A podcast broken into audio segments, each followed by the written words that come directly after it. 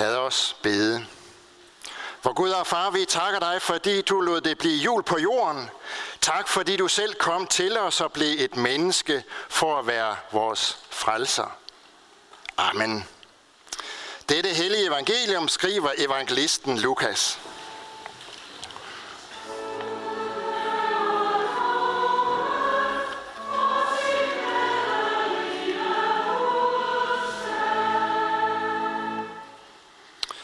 Og det skete i de dage, at der udgik en befaling fra kejser Augustus om at holde folketælling i hele verden.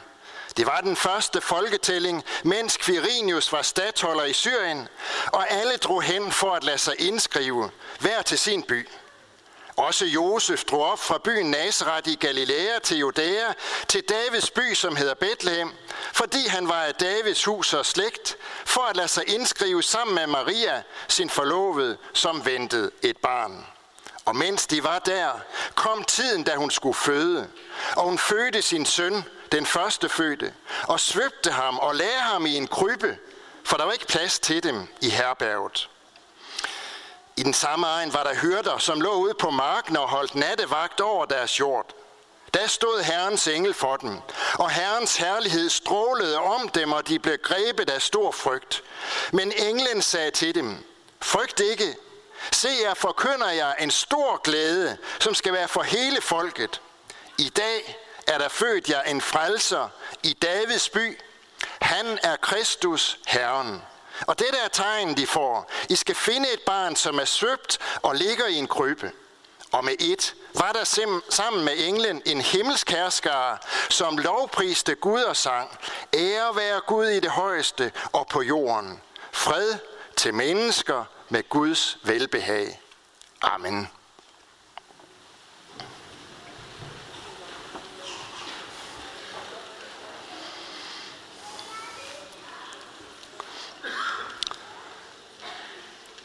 To voksne sønner blev et år enige om, at de ville se, hvem der kunne give deres gamle mor den bedste julegave.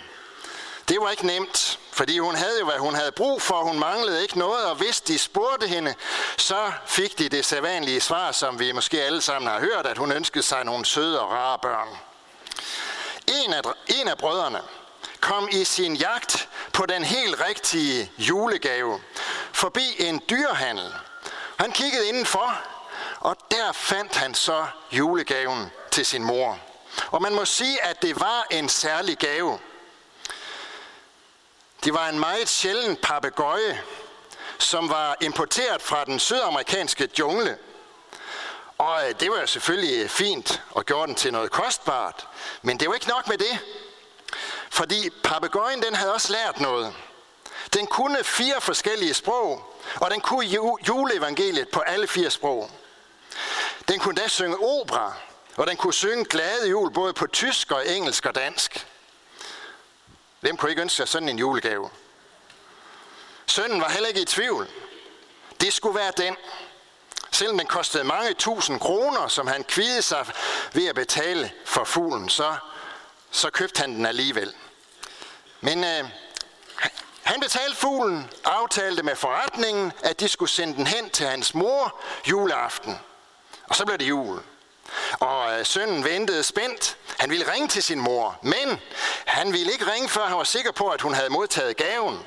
Så et stykke hen på aftenen, så ringede han for at ønske hende glædelig jul. Og han kunne jo næsten ikke vente med at spørge hende, Nå mor, hvad synes du så om fuglen, som jeg fik sendt til dig? Og så lød det i den anden ende af røret. Tak skal du have, min søn. Den smagte fantastisk. Historien den melder så ikke noget om, hvordan sønnen reagerede på det. Men må ikke han er blevet en lille smule skuffet. Lidt frustreret, lidt ked af det. Fordi hans gamle mor, hun havde jo faktisk slet ikke forstået, hvad det var for en helt fantastisk gave, som han havde givet hende. Hun havde godt nok taget imod den. Men hun havde ikke forstået, hvad den kunne, og derfor sikkert heller ikke, hvad den havde kostet ham.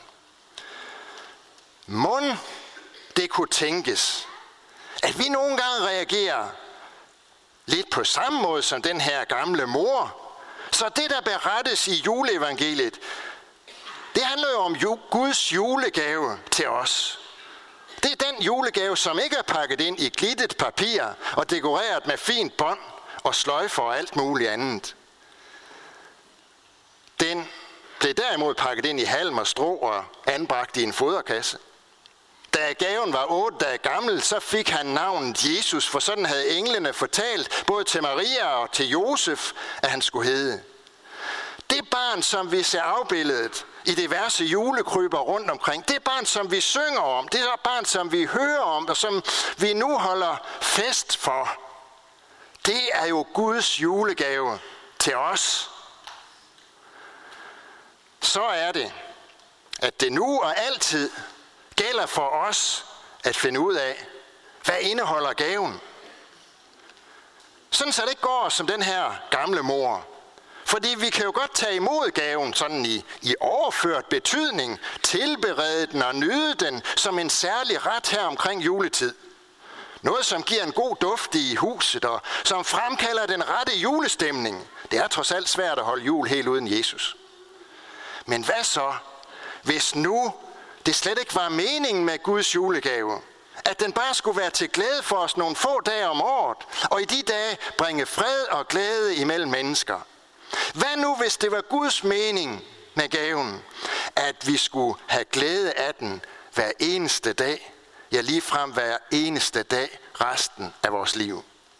Ja, så snyder vi jo os selv, hvis ikke vi finder ud af, hvad gaven egentlig indeholder.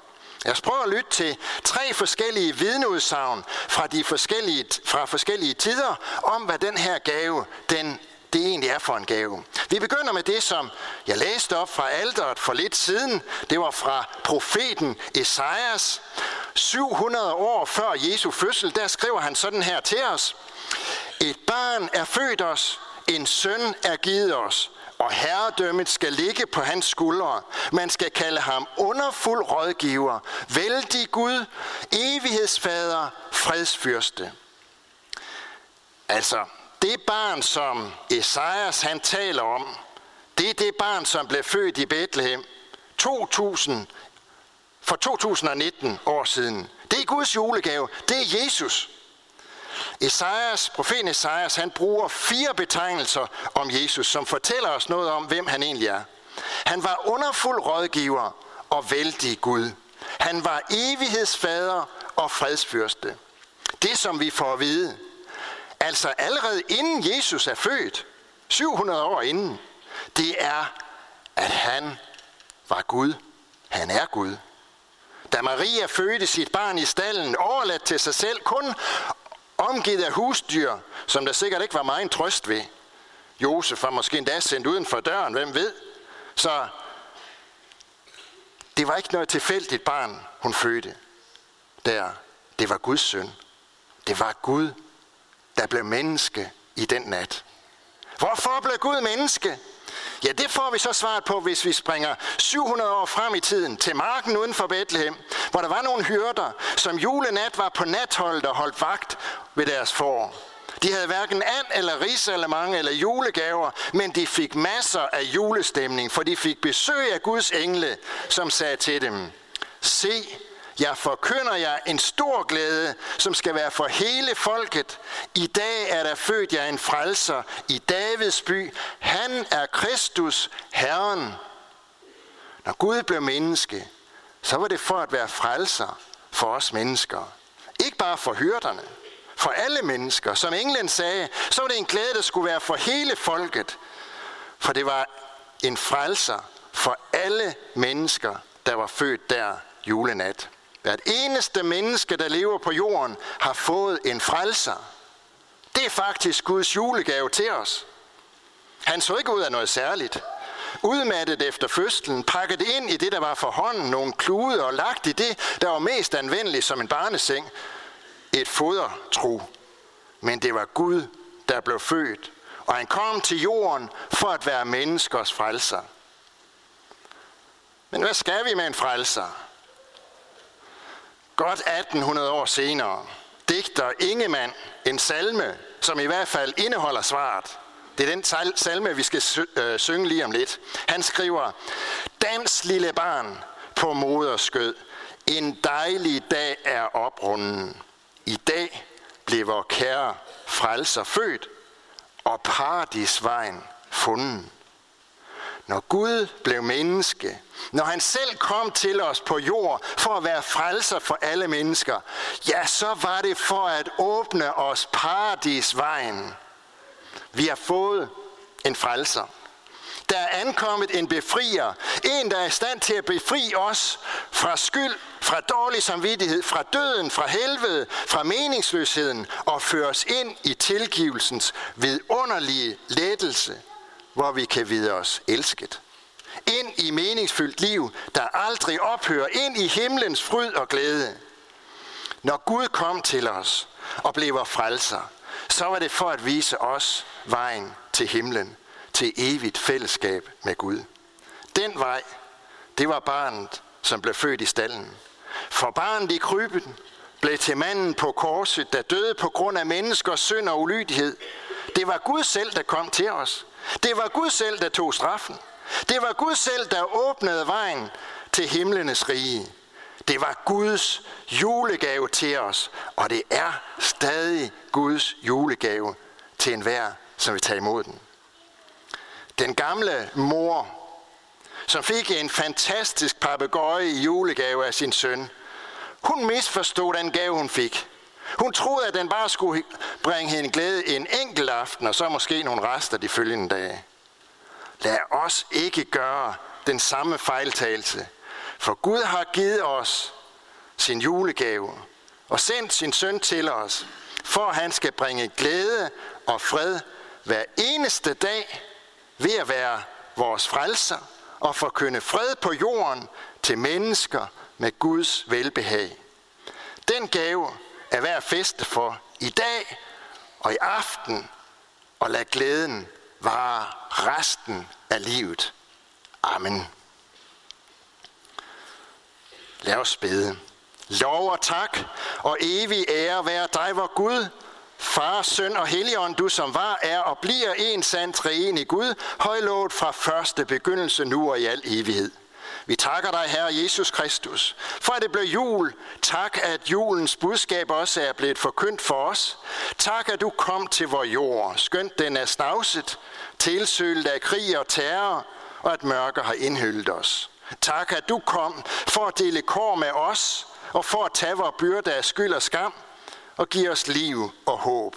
Tak, at du tænder lys og håb i vort mørke. Vi beder, lad glæden, lyset, livet og freden fra den første julenat fylde os med glæde og kærlighed. Lad lyset fra Bethlehem skinne ind i vores hjerter, så der ikke der skal være mørke, synd, kulde og ondskab, men tro, håb og kærlighed. Lad os i denne hellige aften og nat Se en stråle af det lys, som du har tændt i verden. Vi beder for fattige, ensomme, syge og bedrøvede, for dem, som ingen tager sig af, for flygtninge og hjemløse, for dem, der lider under krig og sult, også denne jul. Vi beder for de danske soldater, som er udsendt. Vi beder for dem, der denne jul må undvære en af dem. Og for dem, der sidder med sorgens tunge og mørke tanker, beder vi. For tvivlende og fortvivlende beder vi. Også for dem, der endnu ikke har hørt om dig eller tør tro på dig. Også til dem er du givet. Vi beder om dit nærvær og din velsignelse over julefesten, både her i kirken og i vores hjem. Hør os, når vi sammen beder, Fader vor, du som er i himlen, helliget blive dit navn, komme dit rige. Ske din vilje som i himlen, således også på jorden. Giv os i dag vores daglige brød. Forlad os vores skyld, som også vi forlader vores skyldnere. Led os ikke i fristelse, men fri os fra det onde. For dit der riget, og magten og æren i evighed. Amen. Nu vil vi rejse os og med apostlen ønske for hinanden, hvor Herre Jesu Kristi nåde, Guds kærlighed og Helligåndens fællesskab være og blive med os alle. Amen.